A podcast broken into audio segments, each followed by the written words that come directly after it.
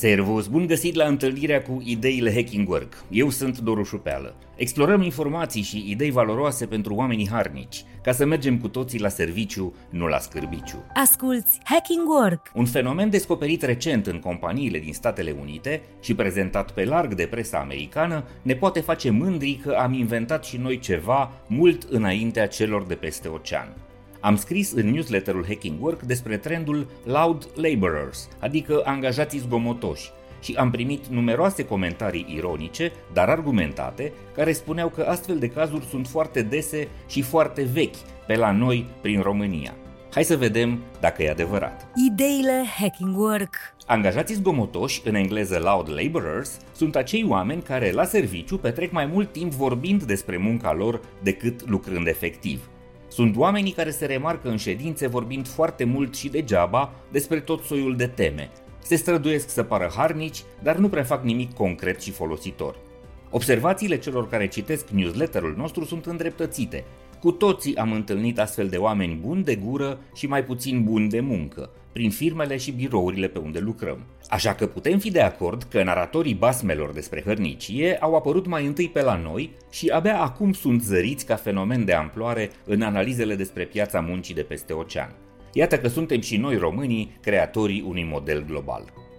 Trecând peste glumă, trebuie să înțelegem că cercetătorii afirmă pe bună dreptate că acest fenomen afectează în mod negativ cultura organizațională și climatul de lucru, prin impactul dezastruos asupra moralului angajaților, prin scăderea productivității și a motivației.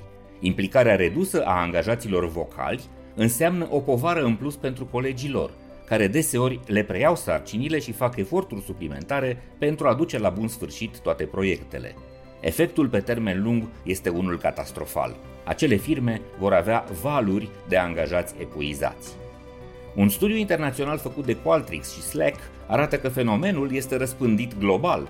Angajații care recunosc că își petrec mai mult timp străduindu-se să le demonstreze șefilor și colegilor că sunt ocupați decât fiind efectiv productivi, ating un procent de 43% în India, 37% în Japonia, 36% în Singapore și 28% în Coreea de Sud sau Statele Unite.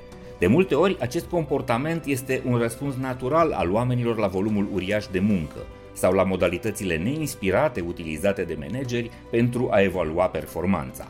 Raportul de cercetare subliniază că 27% din managerii din lume evaluează productivitatea angajaților pe baza timpului petrecut online sau a volumului de e-mail-uri trimise, ceea ce contribuie la presiunea asupra angajaților de a părea ocupați și permanent disponibili.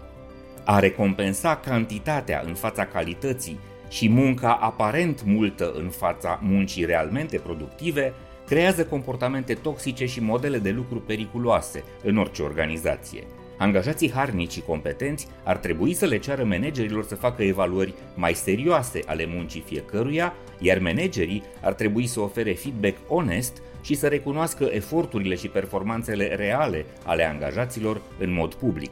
O cultură organizațională puternică înseamnă un mediu în care angajații sunt mulțumiți, fericiți, tratați corect și echitabil și se simt în siguranță să spună când observă că ceva nu este în regulă. This is Hacking Work.